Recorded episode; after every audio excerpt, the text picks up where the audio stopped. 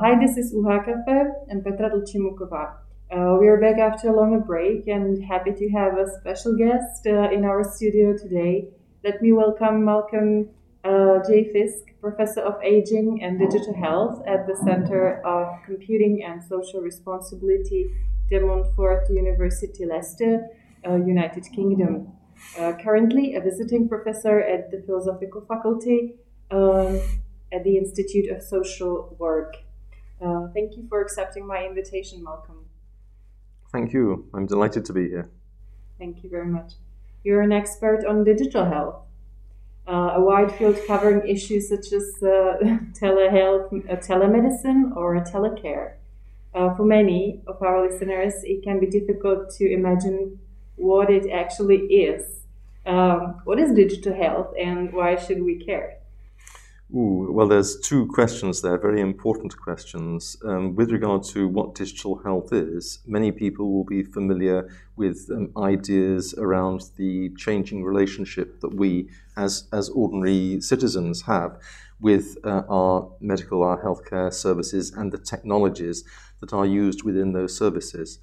So when we come to definitions of digital health, they tend to be rather top down, based on what the clinicians would like in order to be able to gather information about us, our bodies, and our health in order to make um, diagnoses and treatments in accordance with the information that they gather. And this captures uh, within the umbrella term digital health uh, what is recognized as telemedicine, that's very much at the clinical end of things, but also telecare, which is at the social end of things.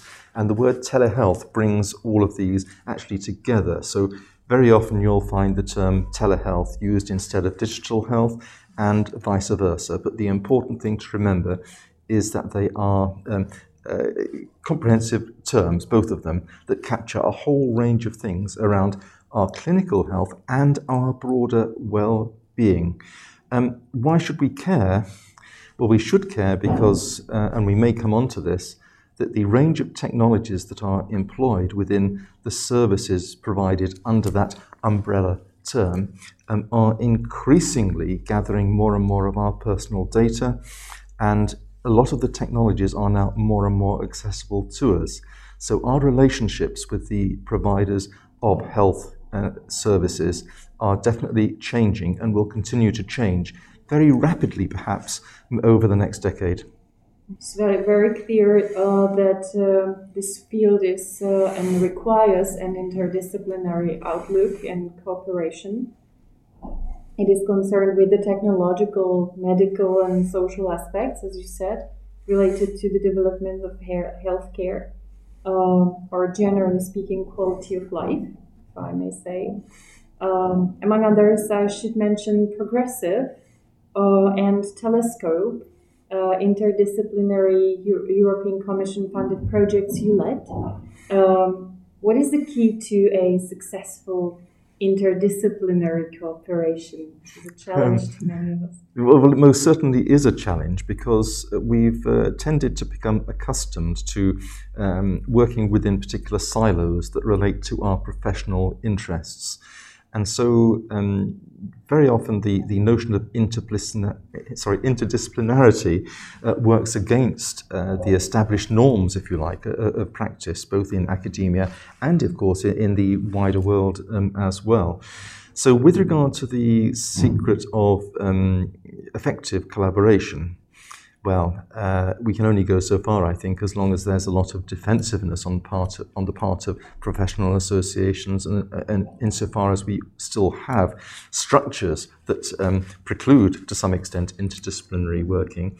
But uh, the first thing is to bring people together from different backgrounds and to uh, try with them to unpick some of the belief systems and traditions that relate to their work and see how valid they are in the present context, in our new, very internationalized world, in our, in our uh, um, data rich world as well.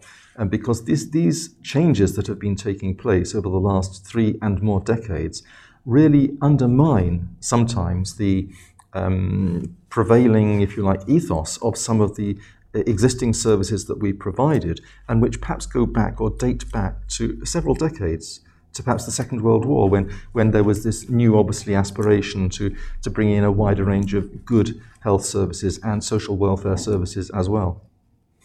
Is it is it more about communication, developing communication skills of the academics? Uh, well, it is to some extent, yes. Um, I mean, because what I suggested just then was about unpicking some of the bases of, of how people think and what they do. Uh, but you've also got to put in place some new kind of vision and try to get people to buy into that new vision so that uh, whatever their background, they can actually see a different way of working and they can see what needs to change both in terms of the ways of thinking of their professions, but also in, in terms of the changes that may be needed to uh, the training that's given to, to, uh, uh, to people who are entering those professions, or indeed the people who are already practicing in those professions, both at a, a senior level or a practitioner level um, as well. Now, with regard to the progressive and the telescope projects, um, Telescope uh, was instrumental in rethinking ideas around telehealth services, turning them from rather top down services where as providers and suppliers of technologies were kind of um, dictating the form and shape of those services based on particular kinds of technologies to rethinking things from the user, the patient, the person, the citizen perspective. Could you, could you um, perhaps describe this bit the, the goal of this project as, yes. As so that we can ah. imagine what was indeed well the, the goal was to develop a um, european code of practice for telehealth services and clearly that code of practice was all to do with the ethos of the service and the, the way in which the services operated um, escaping from that top-down perspective to a rather different perspective so instead of talking about how services or technologies were delivered to people um, which is very much a clinical way of talking, uh, you know, the delivery of, of, health services, for instance, to actually talking about the provision um, of services on a rather different basis. So the notion of provision allows for a partnership approach between citizens and these service providers. Uh, more than that, it's also turning around um, our thinking about those services to ones which actually ask the question as to how people, how citizens can access services in new kinds of ways, especially bearing in mind that we now have an increasing variety of technological tools which are accessible, usable, and affordable uh, to many people, whether it's the smart home or, or um, uh, uh, laptop computers, all these kind of things, wearable devices, lower cost devices that people can now use and which are potentially empowering to them. And let me add, we may discuss it a bit more later, that um, voice assistants like Alexa are important here as well because they represent a new way of interacting with um, our technological systems, which may be of help to us with regard to our health and well-being and the way we access different kind of services. And let me just um, mention one more thing about the Progressive project as well, because that was looking, well, that involved, by the way, um, uh, four standards bodies uh, within, within uh, the European Union. And um, that was great. We were looking at standards in the area of ICT, information and communications technologies, for older people. And we were trying to uh, get standards bodies to think more broadly about what was needed, not just in relation to people's health, but in relation to their broader well-being. And that broader well-being included things like employment opportunities, leisure opportunities, political engagement, all these different kinds of things that are important to a fulfilling life, and not to um, subscribe to any notions that are sometimes pre- prevalent around older people uh, being defined by health or by chronology of their age which obviously is, is not meaningful in relation to, to people's health, well-being and engagement. A shift, we can, we can see a shift from, let's say, um, focus on what the professionals in a public healthcare system mm-hmm. need to more patient or client-centered approach. That's what you were dealing with? Well, most definitely, yes. Uh, I mean, I, I, would also be wary of the word patient even now, uh-huh. um, because patient tends to be used clearly for people in institutional settings, whether they're in hospital or in the clinic or in the doctor's surgery.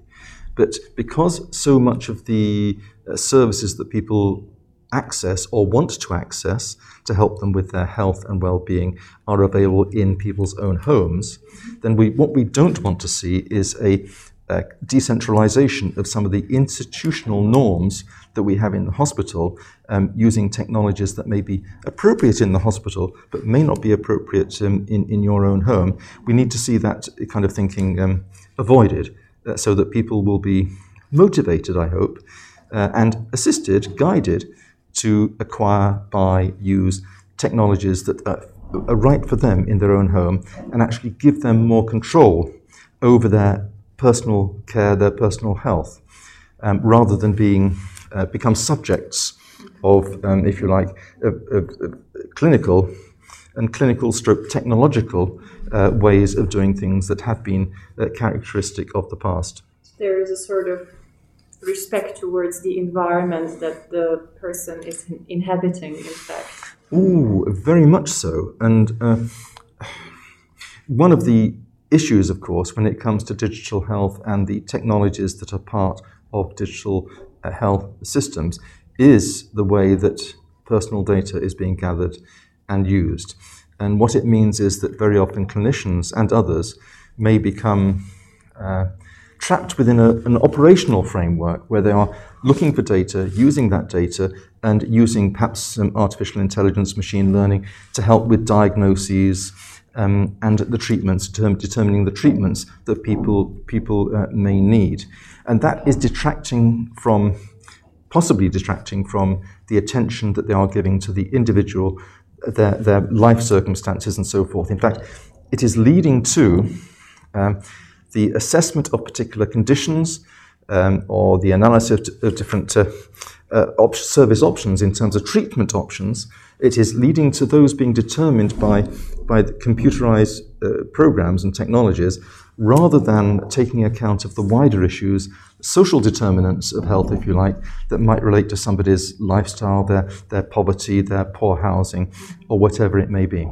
So it is a shift from or towards less reductive and more contextualized care, let's say? Well, we need the we need to avoid a shift towards a kind of functional approach based mm-hmm. on data.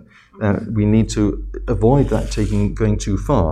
Now, don't get me wrong, there's plenty of good things about the technologies and the way they can help with diagnoses and treatments and things like this, but we mustn't totally detach that. Well, we, maybe we will in certain circumstances in a hospital setting, but certainly when it comes to the home, then there's a much wider variety of factors, including family factors and environmental factors, that need to be taken into account and uh, mean that there's still going to be an important role for community health service workers, including GPs, to determine uh, what is best and to understand more about the individual and their circumstances uh, with whom they're, they're um, dealing, and obviously use the technologies to help guide them in the decisions that they make rather than becoming subservient to, to the analysis that's done by those technologies. Digital health is obviously a very practically oriented discipline, uh, concerned primarily with the applied dimension, um, or oriented towards enhancing well-being, as you as you describe it. Uh, what makes it particularly interesting for me as a sociologist is this concern with technological advancement combined with the, the focus on marginalized groups, let's say disadvantaged mm-hmm. people, elderly people, etc. Um, is that one of the drivers of yours? It, it is a very strong driver of mine and also a, a strong concern of mine that in our digital world that we may actually lead to more disadvantaged people losing out. Now, many people who are very uh, perhaps positive about the commercial agendas and government agendas about what technologies can do in the area of health, particularly clinical health, uh, may be overlooking the fact that simply extending access to online services, for instance, is going to be empowering to people. Uh, what we need to do is, yes, indeed, let's um, develop those options for people. Let's extend the networks to every uh, nook and cranny of the Czech Republic or the UK or wherever, um, in order for more and more people, even in rural and remote areas, to have access. But let's make sure that that access is easy, it's affordable as well, so it can be used. One of the problems is, and it's a, a problem that's tended to be overlooked, is that many manufacturers are developing technologies which clearly do respond to the clinical agendas, but which are not user friendly. Um, even ordinary computer interfaces keep changing because you have updates in software and things like this. Can be challenging for young people. Oh. I imagine that for elderly people, this is sometimes a very huge step oh. that they need to take. Indeed, so. indeed, indeed. That's why I mentioned uh, voice assistants like Alexa earlier. Very, very simple interface. Um, but uh, and, and don't let's assume, by the way, that older people are technology averse. They, on the whole, are not technology averse. It's simply um, the fact that they haven't worked very often in technology-rich uh, environments. Um, I'm, I'm, fond of saying uh, very often if I'm talking with an older person in their home, and they may say, "Oh, I'm not keen on these new technologies." I'm fond of saying, "Well, what is that on your armchair?" And this is the the television remote control. Now, um, the television remote control is a very sophisticated piece of, of gadgetry, bit of technology. Um, it may have 48 buttons on it, and you only use, you know, nine of them or something, or four of them even. But nevertheless, it shows that where technology works for somebody, they will use it. Likewise with Alexa, they will use it. There are some concerns I have about privacy and uh, the data use as well, which perhaps we'll touch on. Um, but nevertheless, there is a big, big issue about design of those interfaces and also even the control of those interfaces so that they're not designed in a way that is automatically going to gather data about people's well-being or their, their movement or activity within the dwelling, but actually there's an on-off switch which allows people to control the extent of their privacy and maybe later in years, if they have particular problems, even increase their openness to their data being collected. For instance, if you have a visual impairment and you know you're going to be at greater risk. So that's a very good reason why you would want to share certain information um, in order for a response to be obtained if there's something adverse happened to you. Um, likewise, if someone has degrees of dementia, then clearly there's extra vulnerability and they, and they might, even before they uh, enter into the later stages of dementia, they might agree to having a higher level of surveillance than otherwise would be the case. But the point there is that people should be given control over that. Mm-hmm. Um, it shouldn't be assumed by the clinicians that, yes, we can gather all this information, uh, regardless almost of the, the consent and the choices of the individual uh, about th- their own privacy and their particular lifestyles. But this requires a lot of education as well. It does require education. It needs more awareness than education. Mm. And so, and you did ask the question about um, disadvantage uh, initially, and I haven't properly answered that. But my fear is uh, fundamentally that even though we extend the networks, we do need to tackle that issue of design and the usability of interfaces. Um, but um, and that, if we do take that second one on board, and the point you just made there, Petra, about people being informed and knowledgeable, mm-hmm. Then it's conceivable that we could reduce some of the disadvantage in terms of access to health services. But it doesn't necessarily put any more money into the pockets of people who may be poor. It doesn't improve their houses if they live in bad conditions, which are affecting their respiratory conditions and so forth. And it doesn't necessarily improve their opportunity to stay in or re engage with the world of work. But that's why you probably need a cooperation with another department, right? With mm. social work, uh, social social care, yes, social, social work, yeah, yeah, yeah. No, no, you're absolutely right. You, you do need collaboration there. I can see that we should have um, collaborative collaboration. You're right with with people who are perhaps working within the social care field, within the health field. Also, we need collaboration with people who are very much technology driven. Mm and there's some good innovation going on by the technologists, that's fine. But the people very often are missing from, from, from the equation. And when I mentioned their um, employment and training, let's not rule older people um, out of the equation here, um, because there are more and more older people wanting to stay and work. and, and yet they are very often kind of pushed out. Um, and, and at the same time, you've got some people talk about this tsunami or this increase in numbers of vulnerable older people. There is an increase in the numbers of vulnerable older people because they are living longer and hopefully healthier lives.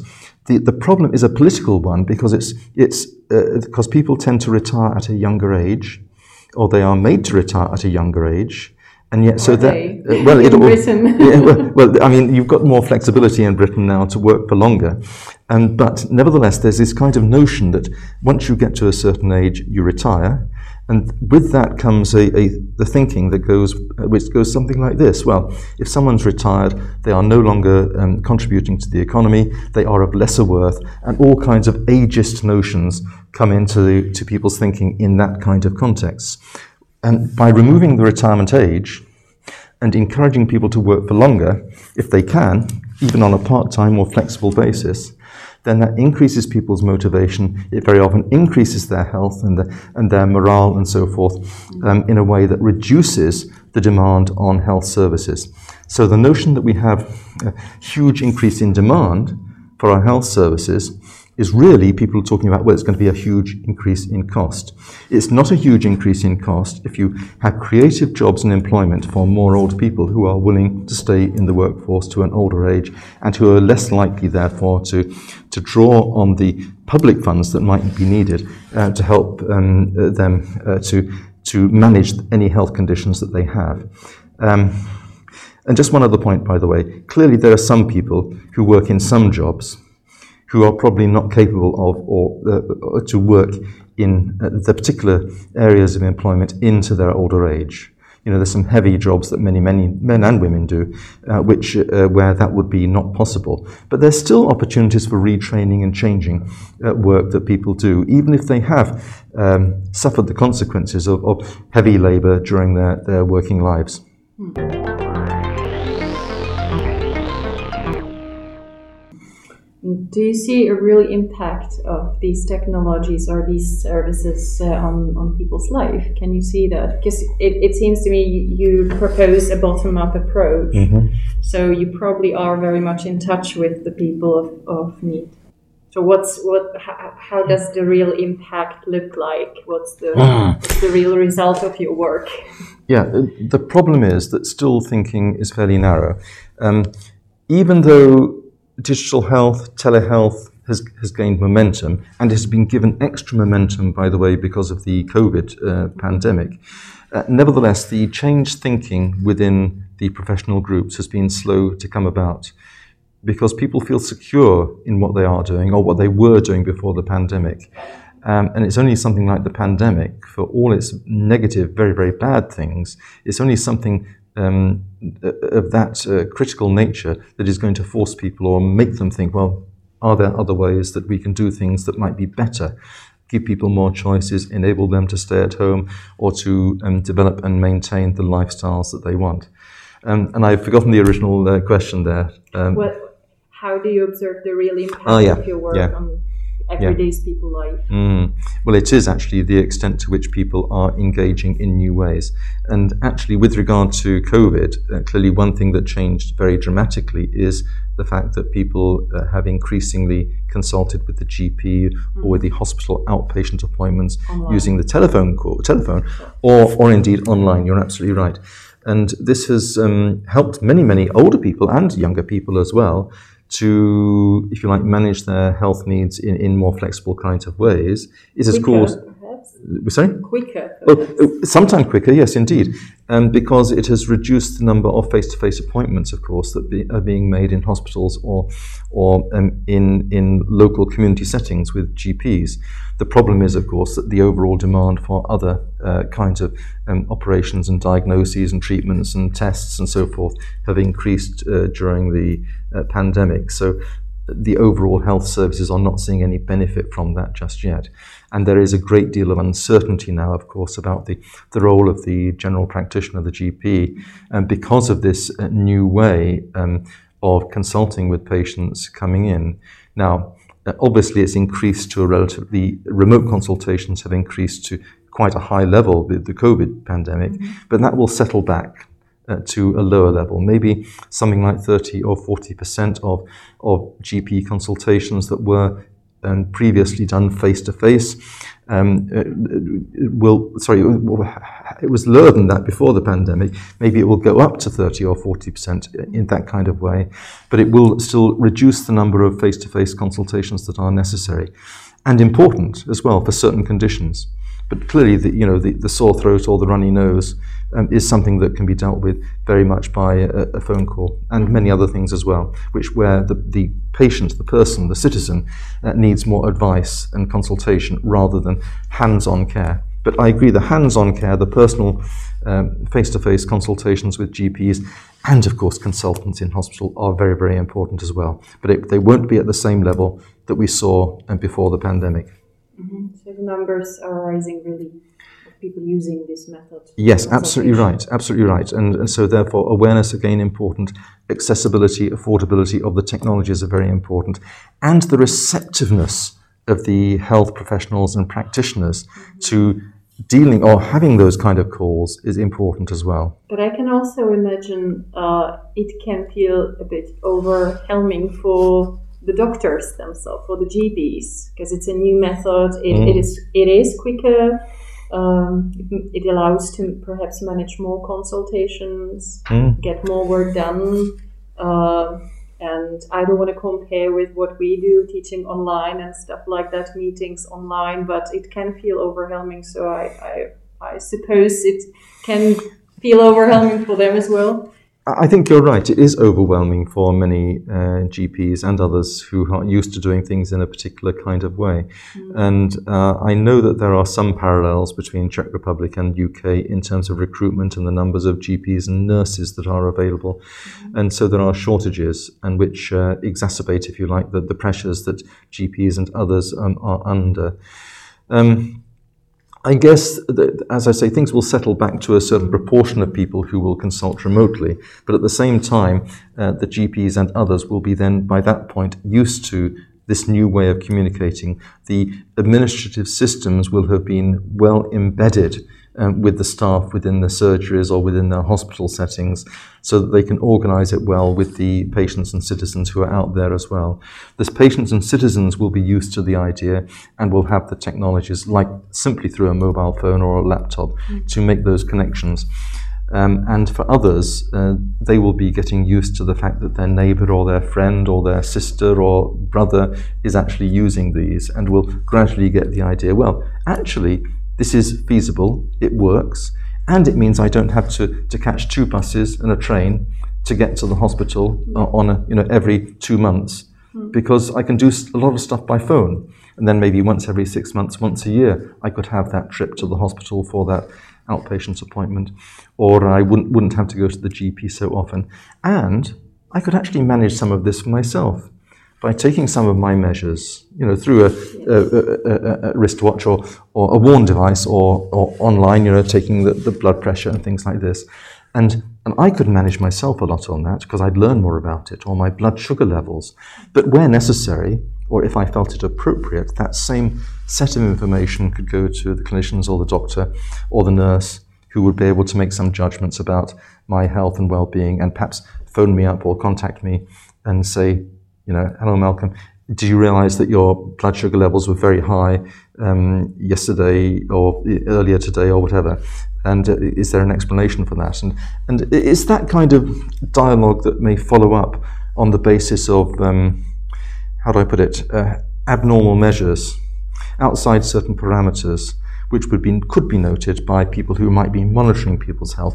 But at the same time, I'm not assuming that that monitoring would take place because the same kind of technologies can empower the patient, the individual, to manage for themselves and to decide actually when they want to share that information mm-hmm. uh, with the clinicians and others. It, it, all sounds very practical, and also it sounds like there there is a huge tendency to really reshape the hierarchies existing in the system, mm. uh, which is interesting. And hopefully, this is this is a new way that's going to prevail.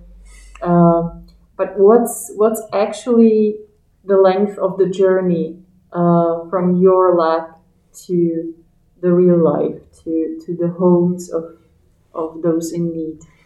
Um, that's an interesting question because in practice, the, the distance from me or you as a researcher and someone who's got an inquiring mind about uh, the use of technologies in new ways to actually the people who might be uh, concerned, worried, anxious, um, or uncertain about the merits of those technologies and the way that they could use them in their homes is a very short distance because most of us have families with elderly relatives. And uh, clearly, that's something for us to perhaps talk with them about and find, um, maybe to our surprise sometimes, that they are actually more um, in tune with some of these agendas than we actually think. Um, and this comes back to the whole point about ageism and negative views of older people. Uh, it is so insidious in a way that it undermines the way that we think about policies, practices, innovation, technological, uh, the implementation or provision of technologies and things like this. So um, I can see that there is a space for sociologists because there there seems to be a lot of prejudice going on against older people. Oh, well, well, there is that most certainly, um, but it's kind of insidious in, in even some of the jokes that we might uh, share with each other. You know, or the sayings that we might share. You know, you can't teach an old dog new tricks and, and things like this, which I know translates into Czech, by the way. Um, so, so yeah, there is this, this negative view, or older people being over the hill once they've retired, or they've passed some kind of uh, chronological marker. Uh, I mean, I'm 71 now, and um, I uh, get a little bit angry actually about some of the uh, generalizations that are made about older people, um, because uh, many clinicians see sicker older people, of course, by definition, is what they do, it's their job. Uh, yet 10% to 20% of older people perhaps uh, could be classified as dependent in some kind of way. I mean, we all depend to some extent on our family and friends and so forth, but dependent in the sense that there are specific health conditions which they have difficulty in managing. But many others have a number of longer term health conditions which they manage perfectly well, thank you very much. So if I come back to something I said earlier, uh, where there are people who are fearful of this tsunami of older people who are very, very dependent. And they may come out with some figures based on, on all sorts of things like diabetes and um, high blood pressure and a lot of other things. And so many of these things are managed perfectly well by older people, by younger people as well. Um, uh, that, that the assumptions that this leads to dependency in a way that's going to create huge costs for health services is simply incorrect, provided that we can encourage and motivate people to manage their health in new kinds of ways and enable them to access the technologies that can help them to do that. So, education, information, all part of this, including for younger people, um, because of the growing issues that we are facing now about poor diet, poor lifestyles, obesity, diabetes, and things like this, because they are the things that may store up some big problems for us in the future mm-hmm. as far as uh, health in the well-being and the clinical senses is concerned and could increase our costs.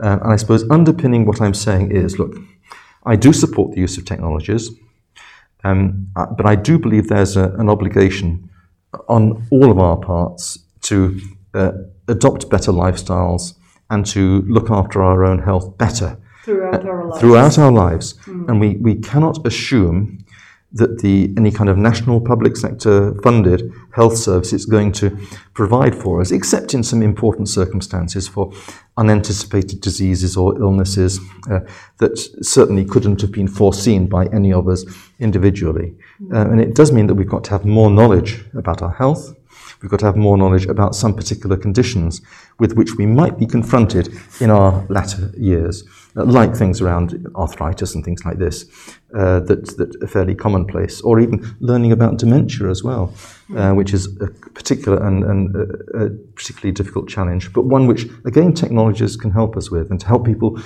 um, live independently without having to think of them having to move to some kind of other special form of accommodation. Mm-hmm. So it is all about thinking out of the box, right? Not only the in academia, but also in, in real life, in, in, in everyday life of mm, ours. Mm. Yeah. And sociologically, you're absolutely right. I mean, there's plenty of um, work in the sociological field around age, ageism, and different models of aging, if you like. And there are some which are very negative about older age and which uh, portray dependency in a way that uh, some people would find fairly revolting, if I'm honest about it, because of some of the associations of very dependent old age with incontinence and death and things like this. Mm-hmm. Um, but again, we just have to remember that is a minority. None of us particularly want to go there in our own lives.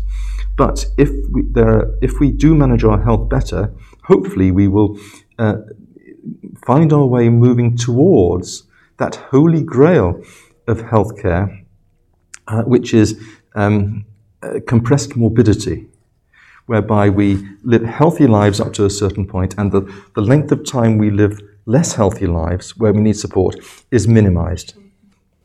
Well, undoubtedly, there is a political dimension to all of this, and uh, you've got a lot of experience uh, on the international and governmental level too.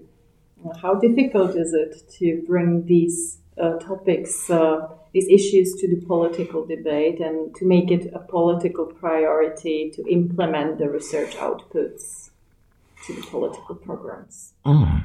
Uh, that's not an easy question. Um, well, the easiest part of it is to refer to the fact that because we live in still a fairly ageist society, then it's a major problem to change the, the minds or the thinking of quite a large, peop- large number of people who are in the political sphere, if you like.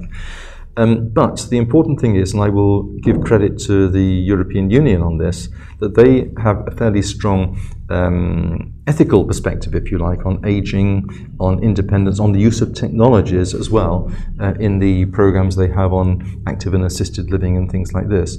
Uh, that I'm optimistic that gradually, not quickly enough, but gradually, uh, mindsets will change to ones which are more positive about older people and they are more inclusive in the sense that older people will not be categorized so readily as aging and therefore dependent, but will be seen in the same way as all people, um, which in itself is a more inclusive perspective.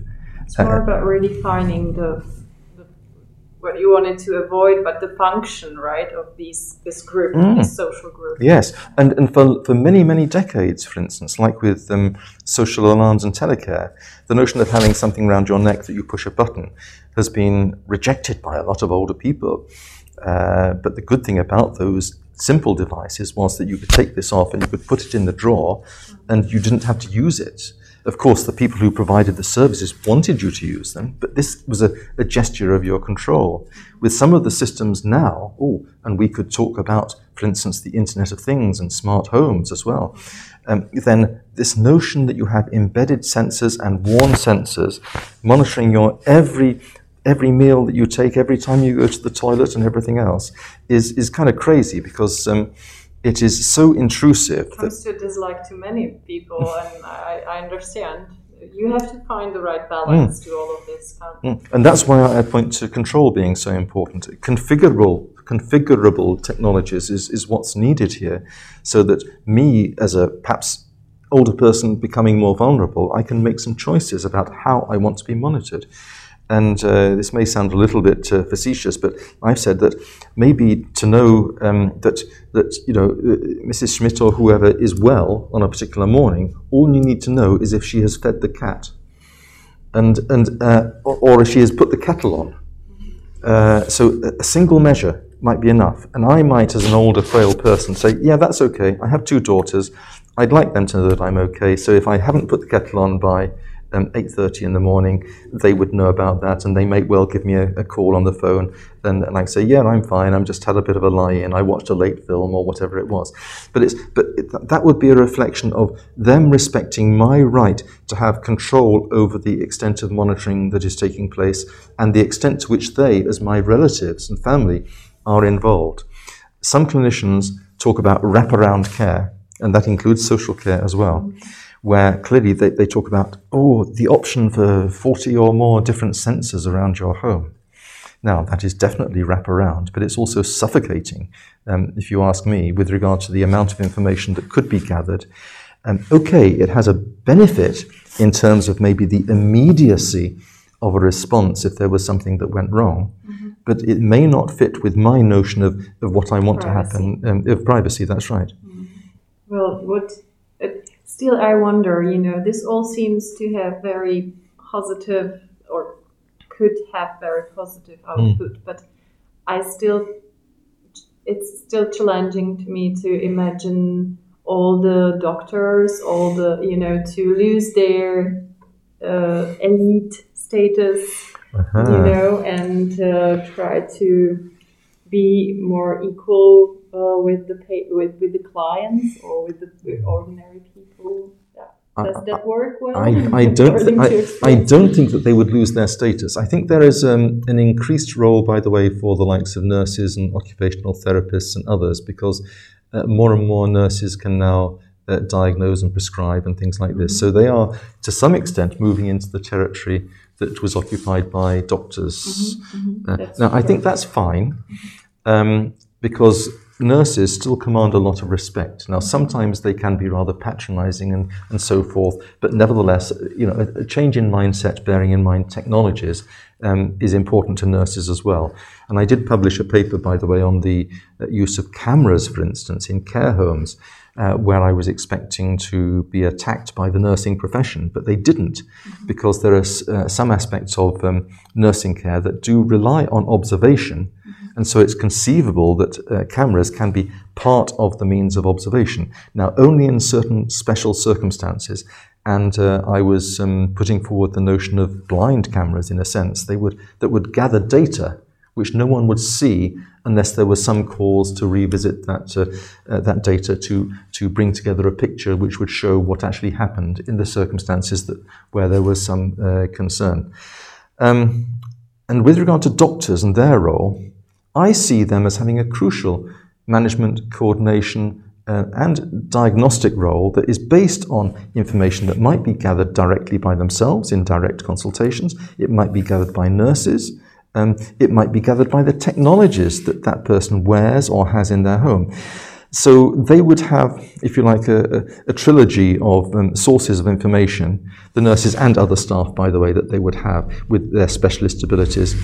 Um, and so they'd have this trilogy of sources of information, and they would still be able to make their judgments and it wouldn't be down to the machine alone. It wouldn't be down to the nursing staff and the OT, the occupational therapists alone. And it wouldn't be down to them alone. It would be something that took account of all their views, all the information gathered, and you, the patient, what your feelings were about the options concerned. So, still, I think a, a fairly crucial role uh, for a GP. I hope so. I hope so because because the notion of a GP is so traditional in our communities that I still value my own GP, for instance, and uh, um, and the ability to actually meet directly with her on, on different topics, which I'm, I think I would always prefer to talk to her about rather um, than can put it in some kind of digital systems or, or an email or something like that. What are the current challenges of all this approach of digital health that you deal with? If you could pinpoint some of the greatest challenges that Okay. Uh, the quickest answer is a one word answer, actually, and that's time. Uh-huh. Because we need uh, transformation more quickly than it is happening. Now, it may be um, that they, we do get to some kind of uh, tipping point, in the words of another Malcolm, Malcolm Gladwell, uh, where uh, more and more people, you and me and others, are accessing services in new ways. So the health services simply have to respond to that. Um, in new ways or finally give in, trying to defend the indefensible uh, with regard to the old systems that they operate. Um, so I think it may well be a matter for us to, to choose, if you like, where we go to the GP or which GPs are offering the kind of flexibility that we would like to fit with our requirements, possibly because uh, you're working, so actually getting to the doctor's surgery on a, on a uh, Tuesday afternoon or something is just simply not feasible. Anyway, uh, more open-minded people. Sorry? You're in need to find uh, open-minded people. Oh yeah, yeah, but but also who are more competent and adept with the new technologies. Um, so so more flexibility, responding to what clearly the public wants, and actually some of them will lose business anyway. I mean, the public sector services. Um, faced with competition from private sector services that very often are relatively low cost. Mm-hmm. You may